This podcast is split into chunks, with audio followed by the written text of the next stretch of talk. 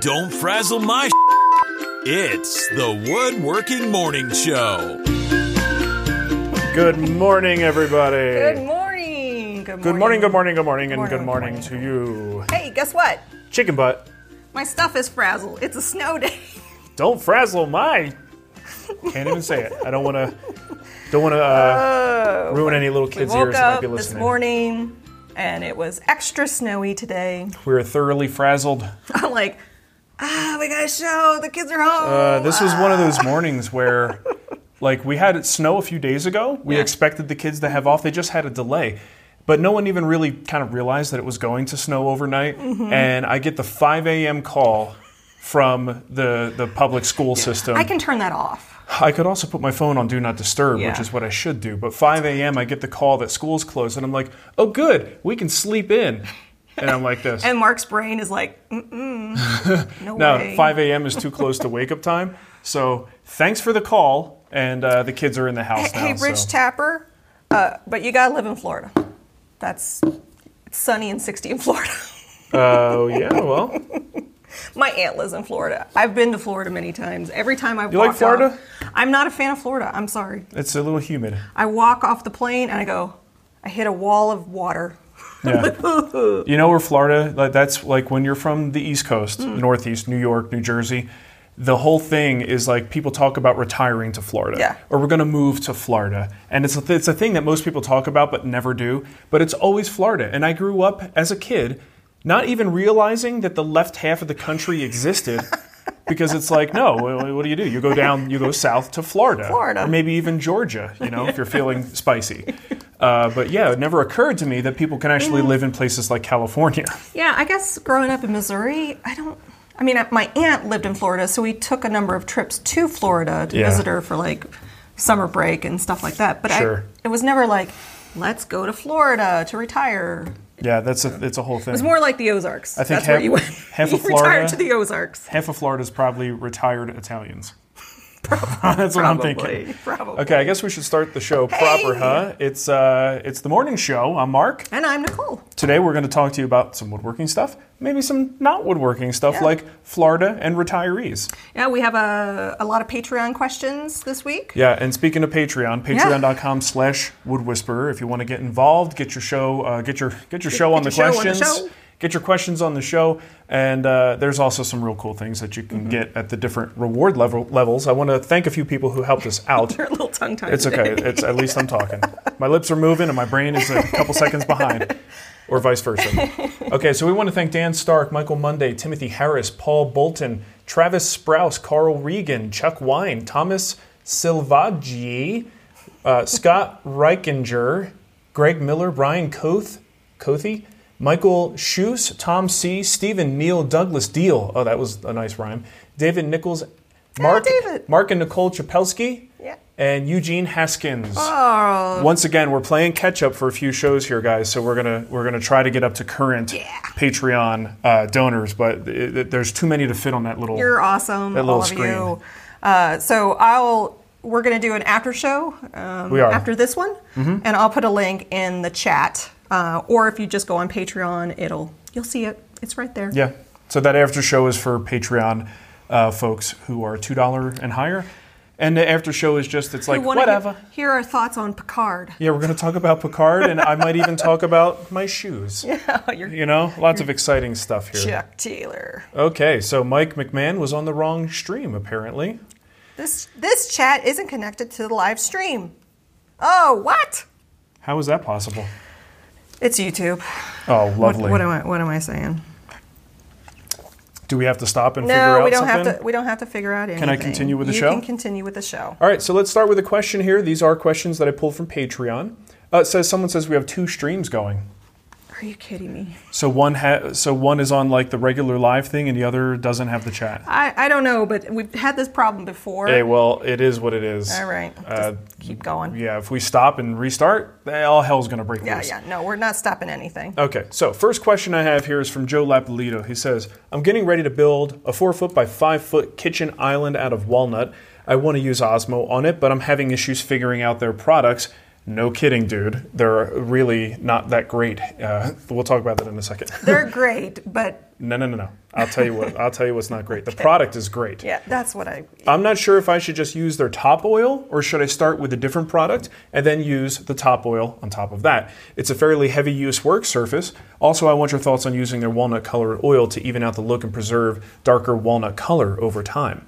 Okay, so here's the problem. Some of these uh, companies that you know, something like Osmo was definitely um, a product that grew in popularity overseas, right? I think they're European, um, and it's a product that was used in their industry. When they bring it to America, I don't think they think in terms of necessarily, and again, this may not be American and European, it's just something that I've seen happen with some companies that are not American companies.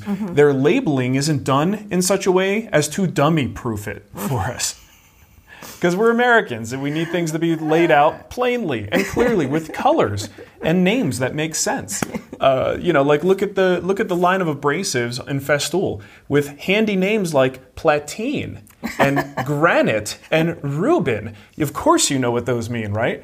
So their products are like numerical. So it's very difficult to see like what is the difference between these. And these two both say they, these both say top oil, but the numbers are different. I don't know. It's all very confusing to me. Um, so I can't help you with, with figuring all of that out. Go to their website. That will definitely help out quite a bit. But what I can tell you is on your uh, kitchen project, you don't have to use like Polyx oil and then top coat with the top oil. You can just use the top oil product. It is a standalone product. Uh, just make sure you run it on some test pieces, see if you like the way it looks. Uh, possibly, if you have the Polyx oil on hand, put a coat of that and then see if the top oil on top of that looks any different. Protection wise, you're just better off just going with the top oil for all of your coats. Nice. Uh, and as far as the walnut color, this is an interesting thing. You're working with walnut, right? And this is something that outside of this um, brand topic, uh, folks who work with walnut might someday consider maybe putting some walnut dye on it. And why? A couple reasons. Maybe you want to even out some sapwood. Okay, there might be a streak of sapwood, so you want to tone that down a little bit. The walnut dark brown color in the dye doesn't really change the walnut that much, the stuff that's just heartwood. Um, but it does even things out and makes it look a little more consistent. And over time, walnut tends to get lighter. So if you have some dye or some kind of a coloring agent on there, you might actually end up with a more even dark color over time. So I see where he's going with this. I did this with Rubio a couple different times on Jason's mid-century modern dining table. We did uh, walnut Rubio on that, and I just finished up the Hank chairs, and both of those received Rubo Rubo Walnut uh, walnut Rubio. And I did that because I have a big can of the walnut stuff. Uh, we did a floor project in the basement, used the walnut, and the stuff goes so far. I had so much left over. But anytime I do walnut and I want a Rubio finish, I'm going to go ahead and hit it with that uh, walnut color. It just really makes it a deeper, richer, more consistent color. It doesn't make it look unnatural, but it kind of just enhances things a little bit. Like when I go when I go on Amazon and I type in Osmo, first thing I get a kid's toy. yeah, you get the kids' line of The toys. kid, which is, by the way, if you have a kid, that those Osmo uh, Osmo learning- stuff is pretty great, It's right? pretty great, um, but it always comes up before the finish. Yeah. it's uh, a little. Well, and that's the other thing. These products are not the easiest to find in the States. So if you say Osmo finish, but then I look and I go, okay, which one? Because poly high solid, top oil, like it's confusing. Well, look, here's two examples. There's Polyx Oil High Solid, Polyx Oil High Solid. Oh, matte and satin. Okay, that's that's see, and that's the only difference. But the number 3043 versus 3031. Yeah. Right. So just you got to look closer at the labels, and again, look at their website. You can find some uh, core information about what the different product lines So which one do. do you use? I never know which one to Um, link. I would probably do like Polyx Oil Satin, Yeah. and then he's talking about the top, Top oil, oil. product. I would do that. Okay. Their high solids is a good one. They have a zero or a, a low VOC. I think it's Osmo Pure, uh, which is a really good one that just has super low VOC. So Well, I'm going to throw those in the, the Friday Live Yeah, go for it. category. There you go. You got Okay. another question? I do. I have plenty of questions. Oh, we have plenty. Alec McMahon says, "I feel like I'm missing out. I can never not, whenever I see McMahon. McMahon You got to pronounce it I McMahon. always pronounce it McMahon. That is the best. That's why we love you, Nicole. We like to frazzle your stuff. Uh, Alex says, I feel like I'm missing out when it comes to design, cut lists, and mock ups by not using SketchUp. Do you have a favorite resource for learning SketchUp for woodworking? I don't mind paying for quality content. Might you consider putting together a SketchUp class for the Guild? Okay, well, I'll answer that last question first. We're actually in talks with um, the guy who does all of our SketchUp plans for the Guild, Brian Benham, about doing a SketchUp course. It's one of those things that's kind of a side project. So we have this email string that's about six months old, going back and forth, and e- like it takes us each about two or three weeks to reply. So it's a very slow conversation. Excuse me, but that is something we really do want to do, and hopefully, maybe we'll be able to provide that for you guys this year. Outside of that, I actually haven't really taken much other than uh, Bob Lang's SketchUp courses that he's done. Um, he's done a few really good ones, so look, in, look into those. Uh, David Wiggins here, in reply to this, he said, I'm self taught over the past 15 years, and I could say that one of the best ways to learn it is learn it properly, he says, is to use Skillshare. I signed up and learned things that I never knew all this time. Uh, let's I've, see. I've heard it. I've looked into Skillshare before. Scott M says if you have the platform bed project that's in the guild, there is an hour long video in there about designing the bed in SketchUp. I forgot I even did that.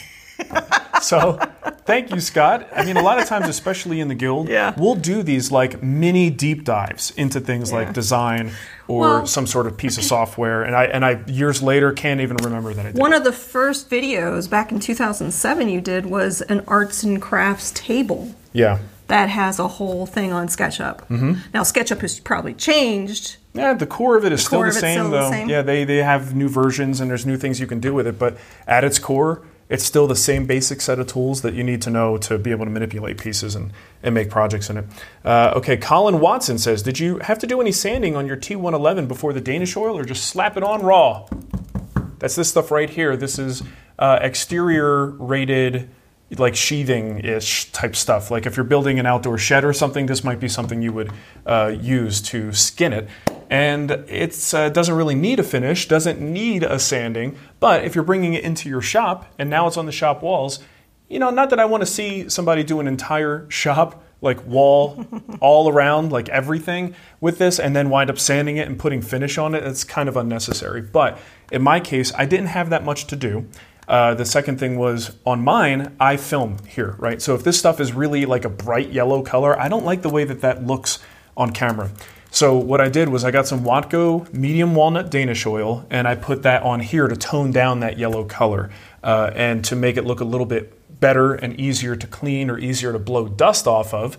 Um, I did wind up just very rough, probably with my Rotex, uh, the Festool Rotex, um, very rough, like 80 grit sanding, just to knock down the splinters and make it just a little bit more smooth. And then it accepts that uh, that medium walnut stain um, a little bit better. And this browner tone, just to my eyes, and when I film in here, just looks better to me. So that's the only reason that I did that. If I didn't have to film in here, would I be doing all that work for that? No, no, definitely not. It looks just fine. As it ages, it gets a little bit darker, um, but you don't need to do all that stuff. So William Forster just did a super chat and said, "Good morning. Most of the pieces in the will call for eight quarter stock.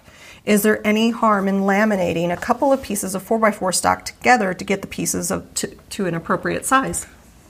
You said four by four. I think you meant four quarter. Is that four quarter? No, there's no problem with that. It's just more glue ups. I find when you're doing like a big, um, you know, top like this for the for the workbench, if you have a bunch of smaller boards, that's just a bunch more glue lines and a lot more opportunity for the boards to get mismatched and slip past one another, so it's not totally flat. Um, you could make those out of half-inch boards if you wanted to. It's just the amount of labor, time, um, effort you want to put into it, and also predictability of results. The fewer pieces, the easier it is to keep them aligned, right? So, totally up to you. But yes, theoretically, you absolutely can use four quarter uh, to get that done. All right, got a question here from my good buddy David Wiggins. Uh, he says, "Oh, by the way, David, I get you a T-shirt that says "My good buddy," my good buddy." my good buddy. I got a couple good buddies, Nicole. Quite a few, actually. Uh, David, we split your questions up. We, we answer one now, and if we have time, we answer the second one. in the after show. It, well, we can do it in the after show. Well, we'll answer it regardless. Yeah, It'll yeah. either be anyway. Let's not, stop wasting time and just talk. Uh, let's see. As we've all learned from YouTube, wood never moves. That's funny. However, I seem to be the one sad sack who always has wood move on him. In particular, the white oak that I make a lot of boxes and cases from.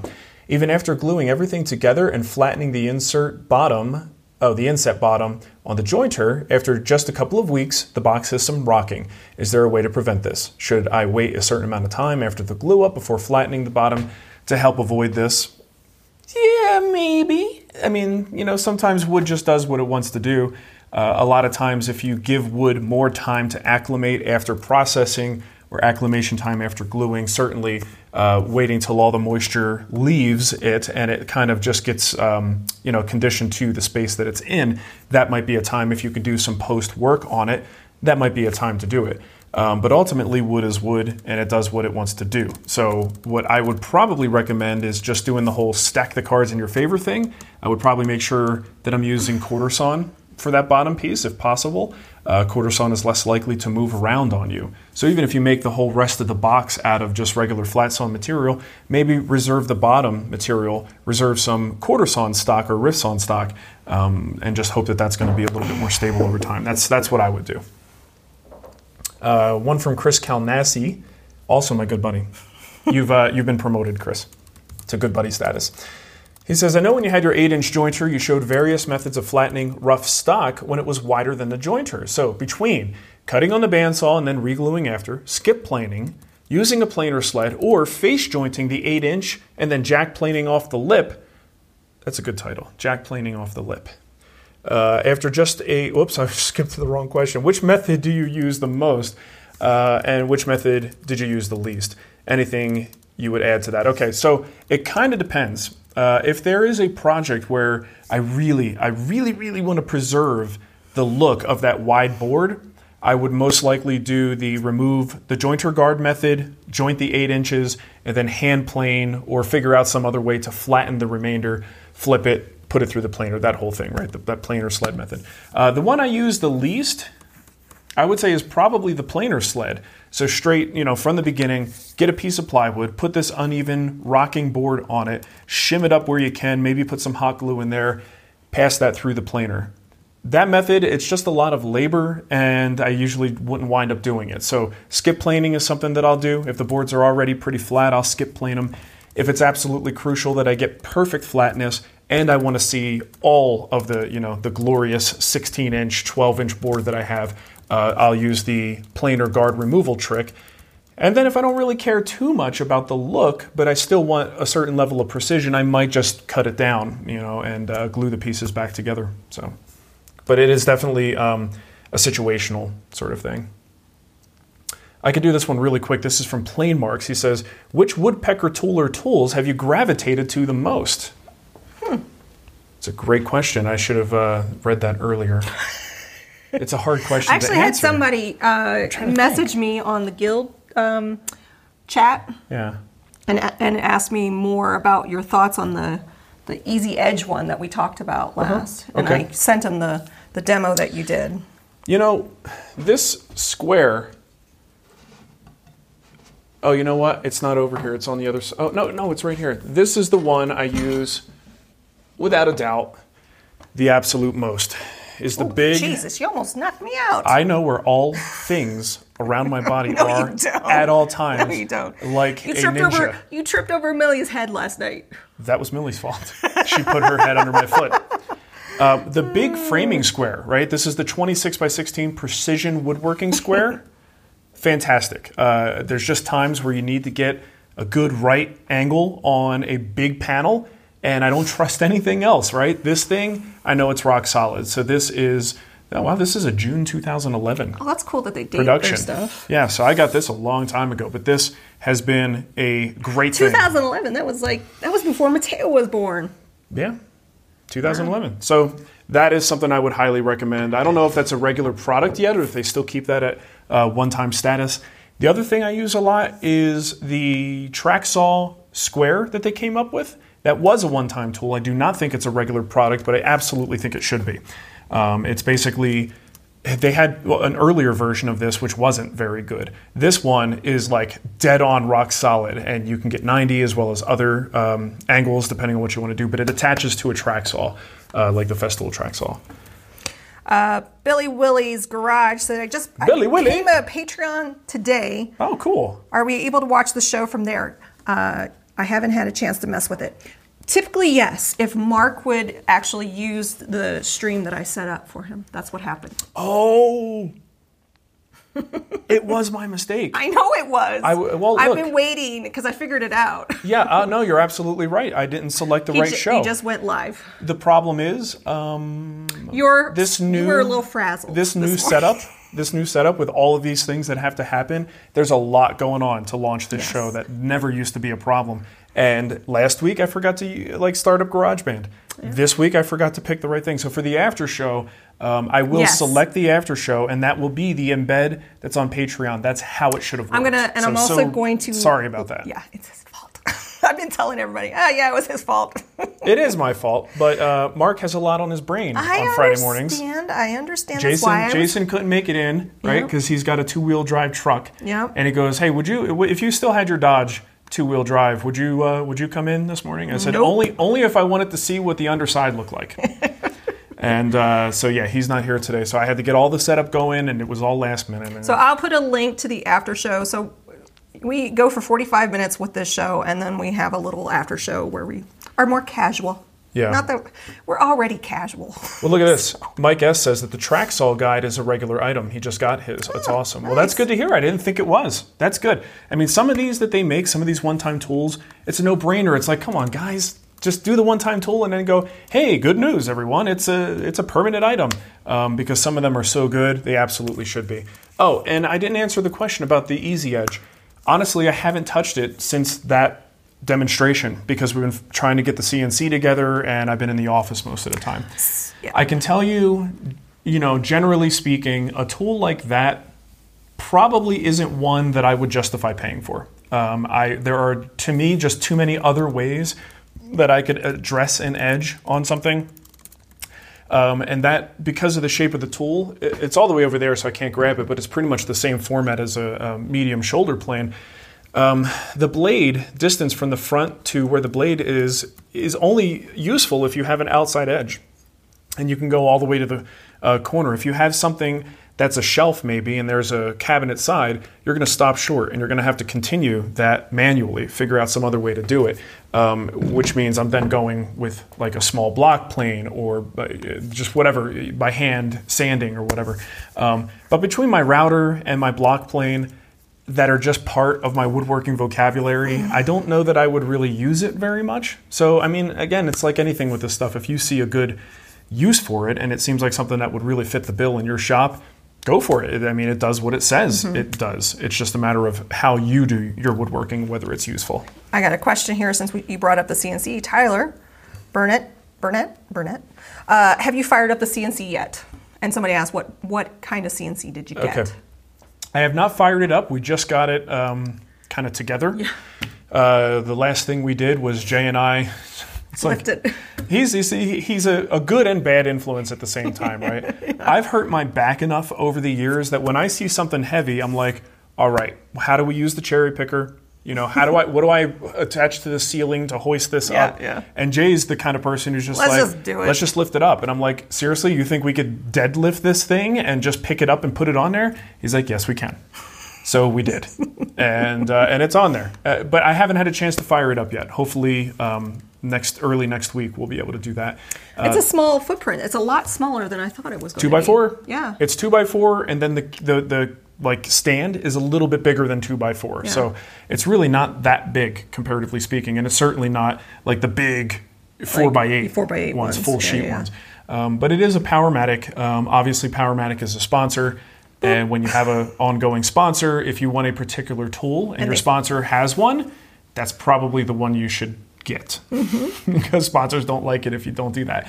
The Powermatic is definitely more of a pro level machine. Uh, in talking to uh, the gentleman who's helping us make a CNC series for the guild, um, he was saying that you know in that series we probably want to have another CNC to show what most people are going to be dealing with. The way that the Powermatic works is a little bit different.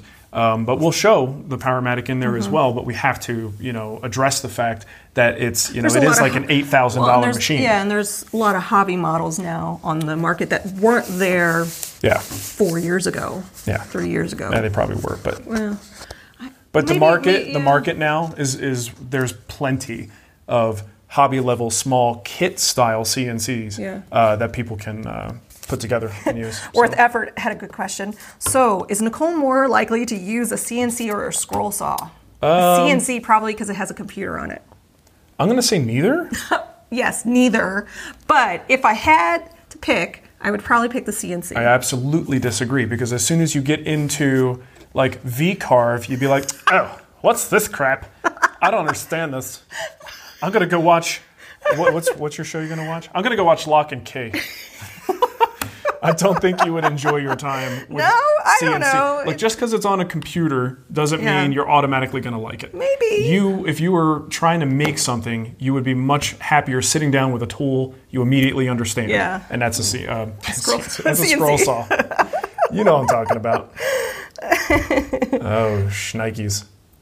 Got another question? Uh, oh, shoot. Yeah, I'm looking at the Yeah, chat. yeah. Just daydreaming. Oh, you know, that's what I do. Your game's off. Scott M. Spags. Apologies if this has been asked before, but have you thought about doing a joint project or video with Mike Farrington? I believe he's in the Denver area too.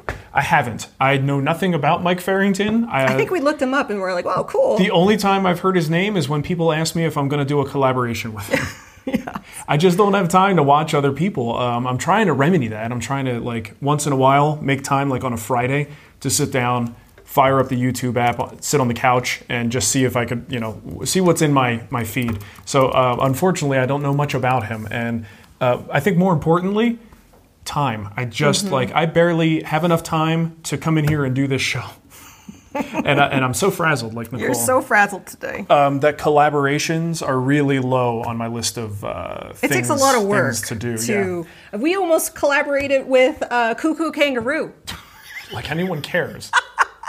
that was yeah. You, you say we almost. We almost This did. was all you. I know. It was all your idea. They're great guys. Yes. But I'm sitting here going, what the heck am I going to do with two guys, two white rappers?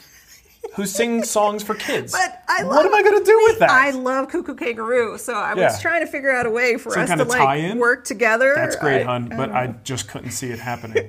It takes a lot of effort. But but realistically, a good collaboration is a lot of work for, for both parties uh, to engage in something. yeah, like so if you ever email us and say, "Hey, let's collaborate," what kind of ideas? We will have no ideas. I want to collaborate with you. Do you have any ideas? It's the worst way to ask for a collaboration. Yes, You, yes. the way to ask is, "Hey, I'd like to collaborate with you. Here's my idea." Here's the idea. Here's how we get it done. Yeah. Don't make us think. Okay, so Scott actually had a second question. I'm building a router table out of aluminum T-slot framing and need to make a top. I've seen a lot of people use MDF for dimensional stability, but I worry about the durability. I was thinking of laminating it with another layer of three-quarter inch ply underneath and making it replaceable, but I feel like it's overcomplicating this. Uh, any suggestions on materials for a router tabletop? Well, I haven't actually made one myself, so I'm just kind of speculating from things that I've seen. Something people do is they'll take uh, MDF as the core and then they'll put an actual laminate over top. So you have a like plasticky, you know, this is all basically all of the manufactured router tabletops that you see, most of them are that, right? They're a, typically some kind of sheet good, usually MDF, that's been um, surfaced with a true laminate, almost like a kitchen counter laminate. Um, so I think that's a perfectly good idea. I think you could focus a little bit less on what the top is made out of if you brace this thing properly.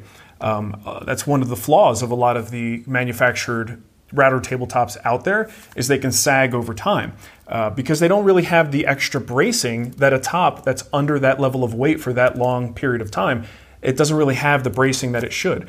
So one thing you should consider since you're working with this aluminum possibly look at where the router is going to go under the tabletop and see if you can't put some cross braces um, that span from side to side and engage with the, uh, the stand itself.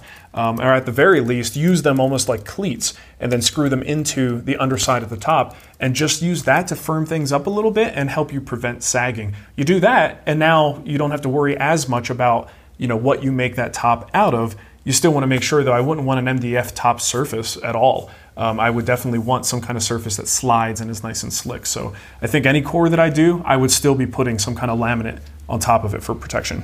Gazang wants to know how you popsicle. Pop, Sicko, pop, pop, sicko.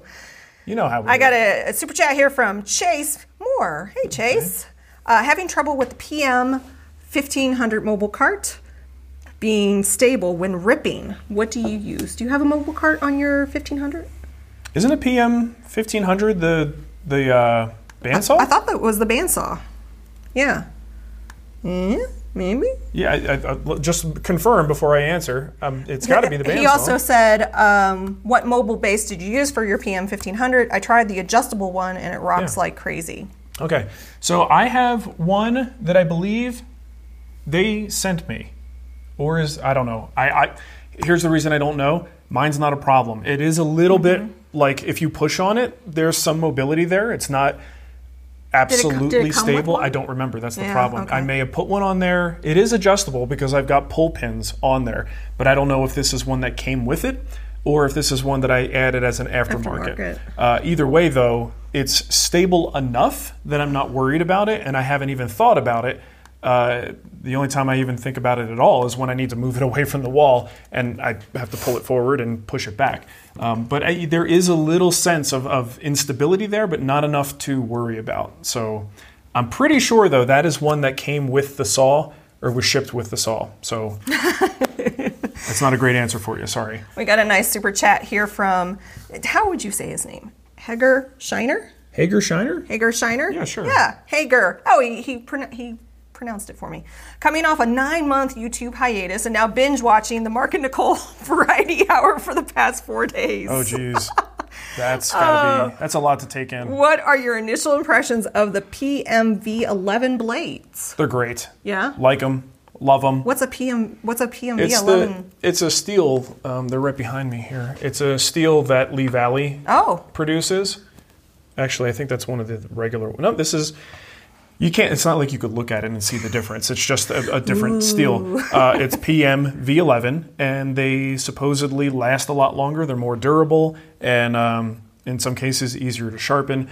Uh, all around, a great steel for uh, people who are getting into the, the hobby and don't want to fuss too much with their blades. So so far, I love them. I haven't done a lot of hand tool work in the past couple of months, um, so I haven't used them extensively. But my initial tests and, and fun times with them have been really good. you've been working on that sled and that steam bending. Yeah. Hey, we got a new video out. Went out, uh, premiered yesterday. Yeah. The Adventures, Uh, Adventures in Steam Bending. steam bending. What is going on with that shirt? I don't know. Um, when Cremona was here, we Yep. we were doing the little uh, step stools, and we had that really figured, heavily figured. Um, oh shoot, not mahogany, sapelli. And uh, he, the, uh, Cremona decided he wanted to test out the PMV 11, and both the smoothing plane and the jack plane. Um, perfect smooth shavings, even on a very temperamental grain. So I was super excited about that. So yeah, and then you're going to be releasing the sled video Next week will be the sled video. soon. Next week. That's the next one. I'm waiting on the edit to come back, but it should be there next week. Okay, Mike. Yes, Mike Davies. Mike Davies. Hey guys, thinking about my first solid wood case construction and the door panels in particular, how much room would you leave for expansion in a frame and panel door that's about 14 inches wide? Uh, would you glue the middle and let it expand on both sides, or just let the whole thing float? Most of the time, if it's like a really big panel, I do like to immobilize it. Uh, so a little bit of glue at the center of the panel and allowing the outsides to expand and contract. How much to allow? I can't tell you that because that's a question based on what time of year it is, what the current relative humidity is, the condition of the wood, and then where it's going to go from here. So what you need to do is go look at like this, um, not the sagulator. Woodbin has a bunch of calculators. One of them is a wood expansion calculator. Go take a look at that and put the, you know, input the size of the panel and look at the change in humidity from where it is now and where it's likely to be in summertime and adjust accordingly. So, most of the time in the winter, things are pretty dry. So, if you have to allow for anything, typically at this time of year, you're allowing for additional expansion. How much to allow? Again, totally depends on what the calculator says. I'll be honest though, most of the time I don't even really think about that because you could still allow for movement, expansion, and contraction. There's a, a certain amount of like fudge room you have there. So almost any time I make a frame and panel door like that, I'm gonna give it maybe a 16th per side to an eighth of an inch per side. And that's, I've never had a, a failure based on doing that. And I kind of do that as a blanket rule, no matter what time of year it is.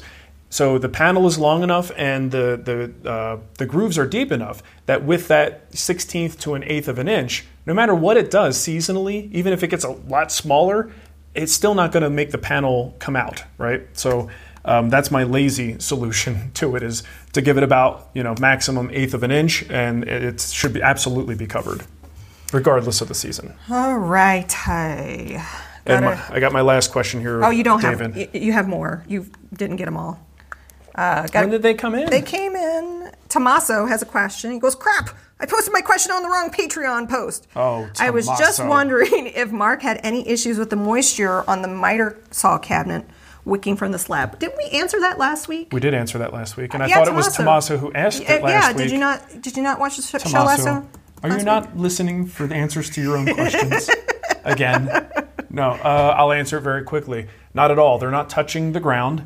We have the little spacer foot things on there, which even if you don't extend them, they are going to raise it off the ground. And as long as you have that airflow there, should be no problem.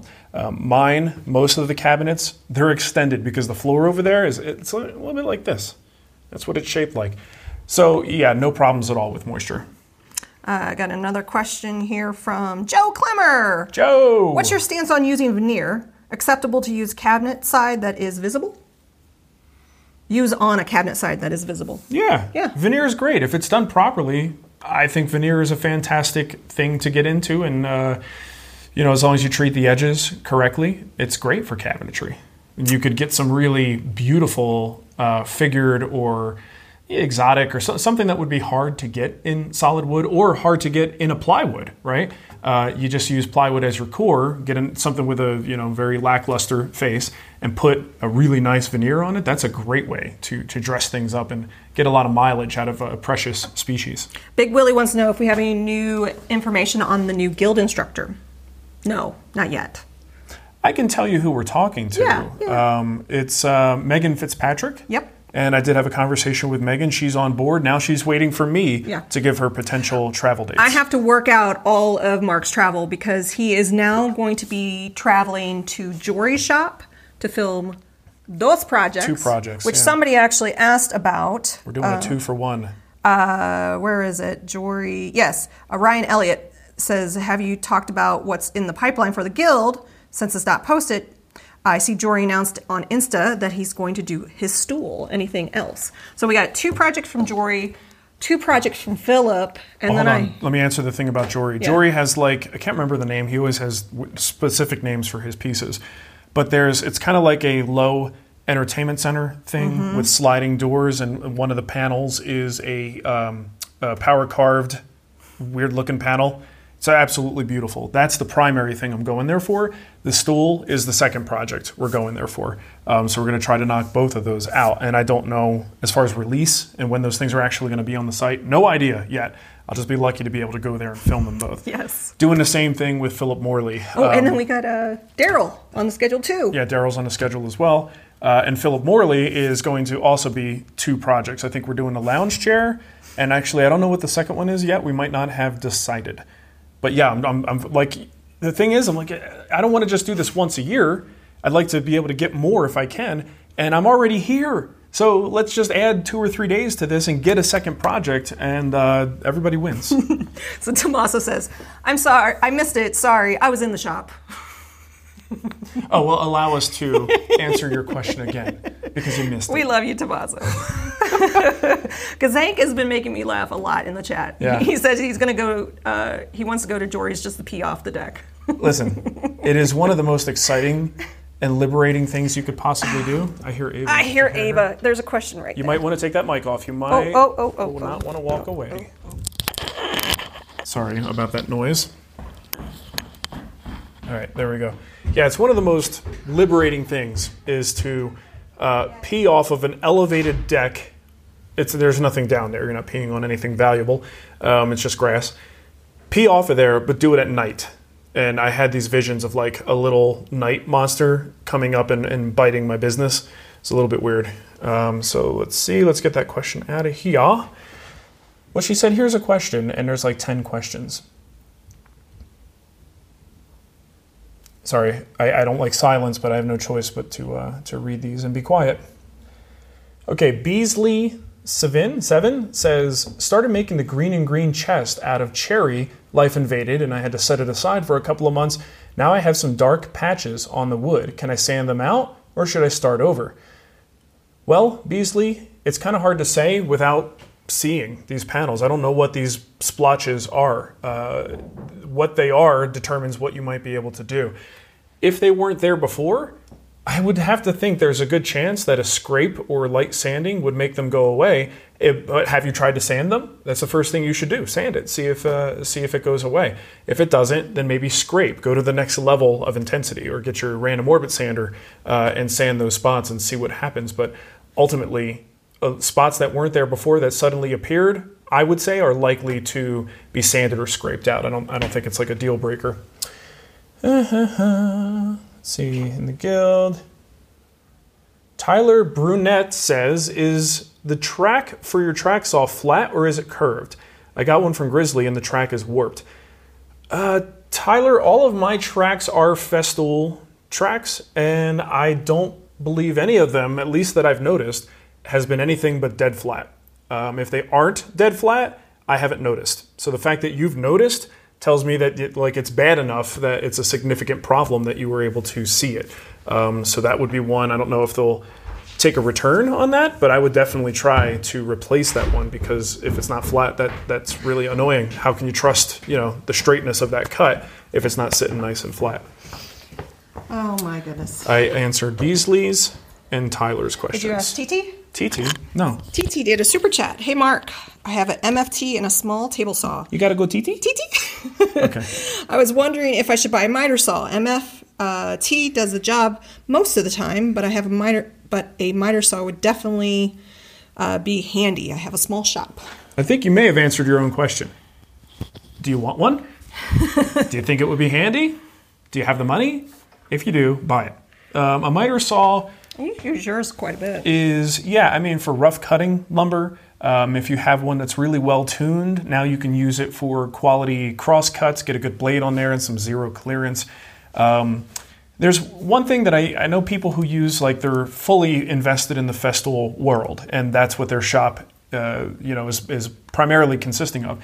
So even like without the table saw they've got the mft and that's where some of the shortcomings come in. For me personally, where I would want to gravitate away from the MFT if I had the choice, and crosscuts is one of those things. Rips are another one of those things. And I mean crosscuts is in, um, you know, short, solid wood crosscuts, right? Rips. Rips. Um, obviously, the MFT excels at crosscuts in panels and things like that. Um, but when you're dealing with those solid wood pieces, you know, the miter saw, the table saw, like the, overall, if you have a home and you do any DIY projects, that's where the miter saw is going to help too, right? So I, I, th- I don't think it's absolutely necessary. You have two tools potentially that you can do cross cutting on, um, but you'll find their limitations as soon as you start to do something like molding or baseboards. You start to want to do anything that has like mitered angles. Well, you, you could definitely do that at the table saw, um, but I prefer, like, way prefer to use a miter saw for those things. Todd Tidwell wants to know why you changed your miter,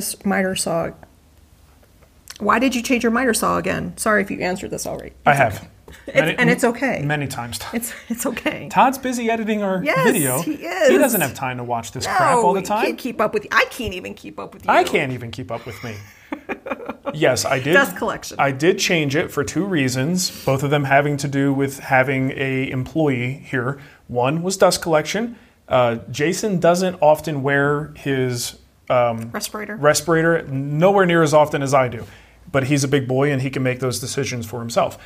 He does most of my rough cutting. So he'll be over there at the miter saw just making a couple of quick cuts. And I'm like, I'd really prefer it if that thing was collecting more dust. Secondly, as much as I like the simplicity of the old DeWalt, it was a, a two flipper, right? A lot of things that were more than maybe eight inches in width, six inches in width, uh, you'd have to cut them twice. So you cut it, flip it, cut it again, and now your piece is released. And I'm watching Jason do that, and I'm like, this is almost asinine at this point. Like, I had the DeWalt to prove a point, and it worked very well for uh, probably a good year, year and a half. Uh, but the only reason I was keeping it was because of the principle of that you don't need a really fancy miter saw, right? Uh, but then I'm watching Jay do all this extra work, and I'm like, this is dumb. I'm just going to get the, the, the new Kapex, He'll be happy, I'll be happy, and then we'll, we'll move past it. Jason Smalls just uh, submitted a show title called Almost Asinine. Almost asinine. Uh, I got a super chat. It's a good I got, nickname I got- for me. I have a few super chats that I missed. Uh, Alan Lilich is in the chat room, and he Oh, said nice. plus one for the WP twenty six sixteen. Love it. What's WP sixteen? What is that? Woodpecker? Oh yeah, yeah, yeah. Probably the Woodpecker. 2616 square Yep, that I showed? Yep. Oh, I just thought of this. I should have mentioned this at the top of the show. You guys know that Wood Talk is back? Oh yeah. Have you heard? Have you heard? Have you heard the good news? I'm actually going to go around. I'm going to get a uh, a black notebook. I'm going to put on a white dress shirt Mm-hmm. and a tie, and I'm going to ask people if they've heard the good news, and then I'm going to h- hand them a Wood Talk sticker.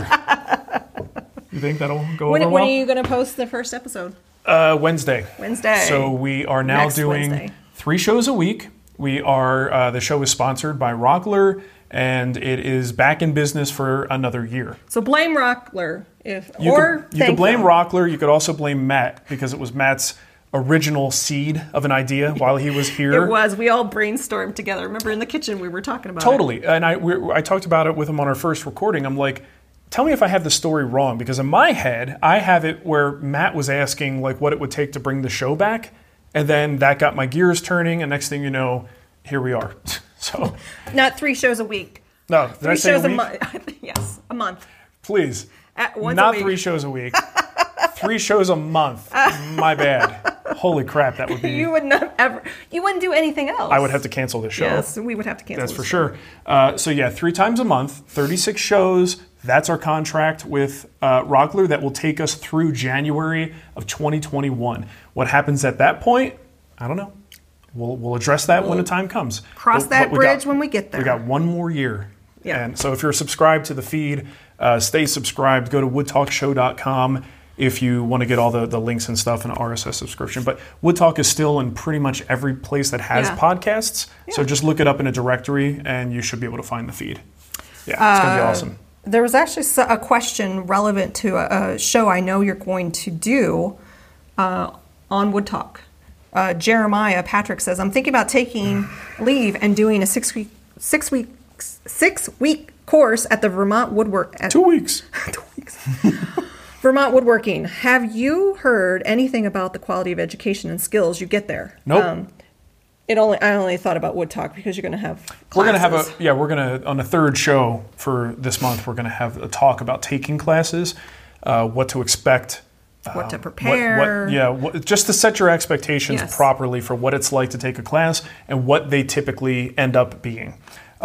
So for this particular woodworking school, no, we don't have any. I don't have any yeah. experience with the Vermont woodworking school, Yep. but you know it's in Vermont, so they probably know a lot about woodworking there. Maybe. It just sounds like a place It to does, learn yeah, yeah, woodworking, yeah. right? Did They- you They have trees. Did you answer Nick Silva's question? What's here? his question? Nick Silva has a question in. Uh, oh, he said after show. Uh, we'll ask. Uh, oh yeah, we'll do this on the after show. It'll be talking about social media. we don't need to talk about that here. Okay. Alrighty. And then I got, I do have a couple of uh, empty super chats. So if I can find them.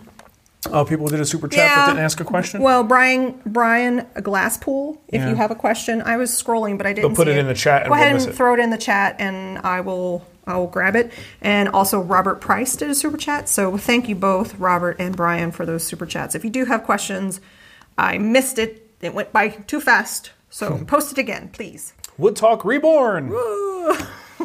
yeah, and the thing is, the show, we're, we're going to be a little bit more focused on it. Um, not a huge format change. It's still three, you know, goobers talking about woodworking. Uh, but we want there to be a little bit more focus, like a main focus of each show. And I'm so torn. I'm torn about the titling. I love titles like Cool Your Balls, Feed the Ashley, like ridiculous titles like that mm-hmm. are so much fun. The problem is, you know what the problem with a ridiculous title is? It tells you nothing about what we're going to talk about. Well, we used to do that on Wood Whisper videos, and we've gone back and redone. Oh, that was a long time ago. Yeah, yeah. I mean, funny titles are cute and all, uh, but if you're looking for people, you know, you got to think down the line. Look how many people go into that archive. Wood Talk Booty Call. and there's like 460 episodes Yeah. and they have to go through this and if they look at the titles they have no idea what they're in for and that's fine it's it's okay but ultimately i think the organizational side of my brain really, really wants a title that explains what the heck that episode is about. Yeah. So, um, yeah, so I think people are going to think that it was Rockler's influence that caused that, but it's not. I actually had a conversation with them. I said, before you guys commit, you do know that we kind of get a little bit off off color, right? Like you know that we talk about things and say things and title it with uh, lots of innuendo and weird and like absolutely no problem. So they they don't care at all. This is me doing an organizational thing. Uh, Kevin Hahn wants to know Do you know if uh, Rockler is going to do any tracking on referrals from Wood Talk? I'm happy to tell the local store I came in because of the Wood Talk sponsorship. I don't think I don't there's any- know I don't if they have a way of doing that in store. Yeah. You know, that's a tricky thing for them to do. Uh, certainly, all the web-based stuff will likely have, Yeah. you know, the, our, our affiliate code attached to it, so you'll be able to uh, to get recognition that way um, and give us credit. But you know what? If you go into the store, go ahead and mention it because they are doing signage in the stores. Oh, yeah, that's right. and they ask for pictures of us and they're going to do some, I don't know exactly what they're going to do, but like in their flyers, Yeah. they're very happy to be sponsoring the show. And you might, in your local Rockler store, see a poster about See this, this new Yahoo. thing uh, with the three of us. I, I'm, I'm like a little bit speechless about Yeah. that. That's pretty freaky. Um, so they may know what you're talking about. It can't hurt to just be like, oh, hey, I know those guys. You know, I don't know. We'll see. It's going to be kind of cuckoo. Uh, I think this is the second time I've seen this question. I don't have a good answer for him, but I feel bad. I don't want him to think we're ignoring it. Aaron Allard says, Why does wood conditioner give an orange tone to the stain? I don't really know, Aaron. I don't use wood conditioner much at all.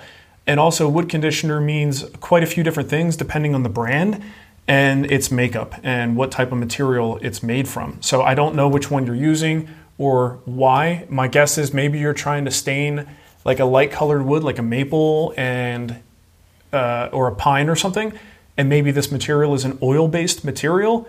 So when it goes on, it's bringing that you know color of it's probably got some oil in it uh, that's making it a yellowish orange color, possibly. But I don't know. I don't know enough about what you're using, and I don't use the stuff, so I don't have experience with that product. But I just I didn't want to think I think I was ignoring his question. Uh, but will Cremona cut his fro for the Rockler photo? no, he still looks like a, a shaggy, like the lost member of Flight of the Conchords. Uh, did what question? I don't know what you a- a- answered in my list here. Did you? I told you I answered Beasley's question Okay. and and Tyler's question. and Tyler's question. So Ryan, uh, have you talked about what is next? Oh, we've already done that one too. We're overtime, by the way. Oh, so. Scott K wants to know: Are you guys going to do another evening beer show again? I'm guessing it would be an after show for that as well. Yes, we, we- probably yes. will. Yeah, yeah. When I can't say Yeah. because we have to get a babysitter. For Well, your mom's sort going to be in town. I think we should do it next Friday. Okay. Next Friday evening, we'll do an evening show. Okay, we'll do one next Friday. Yeah. that's fine. Yeah, if we've got help, it's a no-brainer. Uh, we will not be doing an after show on an evening show. Right. because the whole thing is kind of all that thing. I don't think we'll. Yeah. I mean, unless, yeah, I don't Yeah, think so. no, I don't think so. Uh, usually that time of night, it's probably going to run long. It'll. It, I think for the evening show, it'll be like the after show is part of. yeah. You know what I mean? Yeah, yeah, Just yeah. kind of makes sense. yeah. Otherwise, we're going to be out here till like ten o'clock. you want to go inside yet? No, no. Just keep, keep Your mom's going. good. Keep going. Eventually, the kids will pass out. All right, let's do one last uh, question. Do you Pick have one? Huh? I said, Yeah. Don't do that if you don't have something queued up. I don't. I thought you might have Oh, one. you know what we do need to do? I need to to pick my winner from the questions that um, were dropped on the Patreon. Pick a winner. So I had a total of thirteen. Okay. But no duplicates. Okay. So uh, even though uh, I think David Wiggins was a- answering people, I only do one, two, Oh, three. you don't. It replies to other people's questions. Don't count. They don't count. so random.org uh, gave me result number. Oh, number one. Number what one. are the chances of that? So my number one, the per- first person to ask me a question in that post was Joseph. Joe Lapolito. Joe Lapolito. So, Oh, sweet. Joseph, I Joe. think I have your email. In fact, I think I'm talking to you right now through email. So I'll reach out to you um, and you can pick your guild project Andrew, the first episode of Wood Talk comes out on Wednesday. Look for that on Wednesday. next Wednesday. And I think we're going to try to get on a schedule where we'll be the first three Wednesdays of every month. The last Wednesday will be a, we'll call it a bye week. Little sports reference for you there, Nicole. I like the sports ball. I hate that term. It drives me nuts. It drives me it's nuts. it's such a condescending term. So Who if is you're- this? What's your name? She sounds hideous. Isn't that a, that insurance I just- commercial? I think it's an insurance. Let commercial. people like what they like. Yeah. You don't have to demean it. Okay.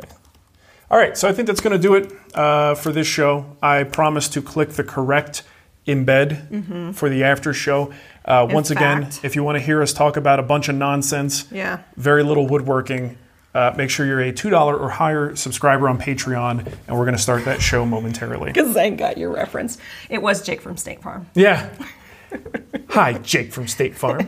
Well, she sounds hideous. All right. Alrighty, uh, we're good? Yep, Okay. we're good. Go to the. I post the link in the show in the chat. Click on the Patreon link, and if you want to join the chat, there's a link to join the chat. Yeah. Okay. Have a great weekend, everybody. Bye. Toodles.